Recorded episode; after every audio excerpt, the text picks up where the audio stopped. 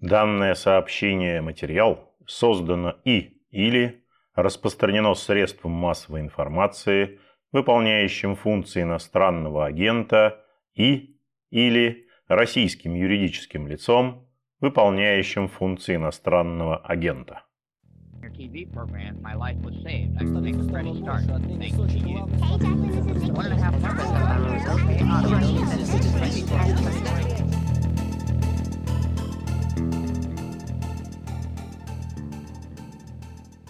Приветствую вас, уважаемые слушатели. Это подкаст «Включите звук» информационного агентства «Росбалт». Ведущий Петр Годлевский, а мой собеседник сегодня журналистка из Санкт-Петербурга Галина Артеменко.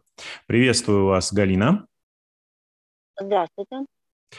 Сегодня у нас речь пойдет о беженцах, которые оказались под Санкт-Петербургом в Ленинградской области, и это беженцы из Мариуполя.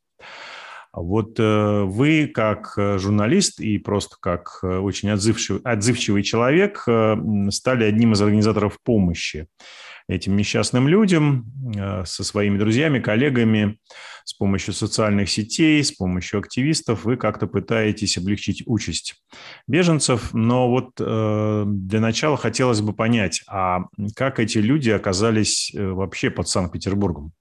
На самом деле у каждого региона России есть квоты на прием а, а, людей из Украины, вот беженцев, да, хотя их называют, людей получают временное убежище, а потом гражданство кто-то, а кто-то уезжает и дальше в Европу. А, дело в том, что только Санкт-Петербург и Москва официально не принимают этих людей, эти два региона крупных, а у всех остальных регионов есть квоты. И также у Ленинградской области, довольно большая. То есть вот этот ПВР, пункт временного размещения под Тихвином, Царицыно озеро, он один из самых больших в России на самом деле. И вот туда, начиная с десятого апреля, вот был большой-большой транспорт, десятого апреля приехали люди. И сейчас кто-то уезжает, и кто-то приезжает, вот так вот все это продолжается до сих пор. Люди... не только из Мариуполя, там есть люди и из Рубежного, и вокруг Мариуполя. Вот люди выходили туда, куда можно было выйти. Когда начинают обсуждать, почему они оказались не в Украине, а в России, почему они вышли туда или вышли сюда, я вообще на эти вопросы стараюсь не отвечать, потому что, во-первых, меня там не было, а во-вторых, люди вышли туда, куда они могли уйти. И если они оказались в России, им никто не препятствует Россию покинуть и выехать в Европу. У нас есть волонтерские группы, которые сопровождают людей а, до погранпереходов а, в Псковской области, либо в Ленинградской области, Ивангород-Нарва. И люди беспрепятственно абсолютно покидают а, Российскую Федерацию, даже с внутренними украинскими паспортами, которые у них есть, и даже там животными. Ну, в общем, как угодно. То есть никаких препятствий к тому, чтобы выехать из России, у украинцев нет. А многие остаются. Остаются по разным причинам. Для многих действительно большую роль играет язык. Они говорят, что им сложно будет. Ну, вот боятся люди, да, каких-то языковых курсов, каких-то перемен. Остаются здесь. А для кого-то остаться здесь – это приехать к родственникам, потом переехать, да, вот после ПВР переехать к родственникам. Потому что у многих родственники живут в России, и не у всех из-за вот, этой, вот этих действий военных отношения испортились. То есть вот таких вот вещей, что здесь кто-то кого-то удерживает насильно, нет. Это, это неправда, когда так говорят. Действительно ужасно, когда людей по квоте отправляют, допустим, на Дальний Восток, потому что оттуда, ну, достаточно сложно выбраться. И у нас, например, в Царицыном озере была семья, которые волонтеры, помогли выехать вот из этого ПВР «Врангель», который организован был на Дальнем Востоке. Потому что, ну, правда, реально людям... Они поискали работу, не нашли, они поняли, что им хочется европейскую часть России, и вот они переехали сюда. А что касается, что я там организатор, я не организатор вообще ничего. Я просто, ну, стала помогать в силу, ну, своих убеждений. Есть несколько волонтерских чатов, волонтерских групп, у которых есть свои координаторы, администраторы, там организаторы, есть люди, которые занимаются только перевозом людей границы, есть люди, которые занимаются медицинской помощью, организуют медицинскую помощь, есть люди, которые занимаются обеспечением э, тех, кто остается в России, в городе. Здесь, в Петербурге, есть многие люди, э, мариупольцы, которые приехали, просто здесь живут, снимают квартиры. Им тоже необходимо как-то обустраиваться. Есть те, кто помогает детям сейчас, специально вот организует их досуг в ПВР «Царицыно озеро». Есть те, кто целенаправленно помогает э, пожилым. Этих людей очень много. И я там совершенно никто и не главный человек. Просто, ну, вот как-то, поскольку я журналист, довольно в Петербурге меня знают, вот как-то так получается, что люди со мной беседуют. На самом деле огромное количество людей в Петербурге, которые этим занимаются, занимаются серьезно. Например, существуют такие э, вот, гугловские большие таблицы с запросами э, жителей пункта временного размещения, э, в, котором, в которые они заносят э, свои потребности, волонтеры их закрывают, развозят, привозят эти вещи, привозят, отвозят людей. Э, есть огромная сложная история медицинской помощи. Например, одна из клиник, которую мы хорошо знаем по истории с ковидом, это вот клиника Корис, она оказывает помощь беженцам, и тоже так собирают на это средства, и там врачи работают, и средний медперсонал, они лечат этих людей, но, естественно, тоже по запросу, это все организовано.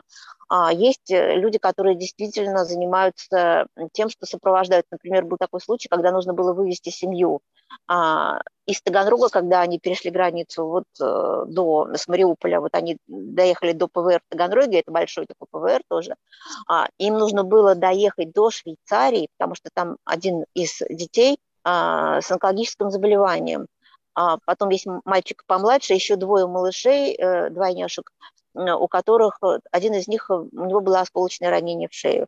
И вот выстроилась целая цепочка волонтеров через всю страну, вот с Таганрога до Петербурга их довезли, здесь обустроили, чтобы люди могли передохнуть, и вывезли их границы, и там встретили эстонские волонтеры, и потом их всех отправили через Варшаву, потому что там их ждали медики, уже знакомые им по лечению в Украине, отправили в Швейцарию. Вот такой вот был случай. Сейчас, например, в Петербурге волонтеры помогают очень сильно девушке, пострадавшей в роддоме Мариуполя, в том самом роддоме, который подвергся авиаудару. У этой девушки она была ранена в живот, в результате чего ребенок погиб. Она получила также тяжелое осколочное ранение, и до сих пор вот перевязки ей делали. А ее муж, он к ней бежал в этот роддом, попал под обстрел, был ранен и потерял ногу. Высокая ампутация у него левой ноги. И вот сейчас эта семья тоже готовится к тому, что их отправят в одну из европейских клиник. И это все делали волонтеры. Я просто с этой девушкой побеседовала. Просто вот мы с ней, я ей немного совсем помогла. Всю основную работу сделали волонтеры, потому что она здесь жила довольно долго.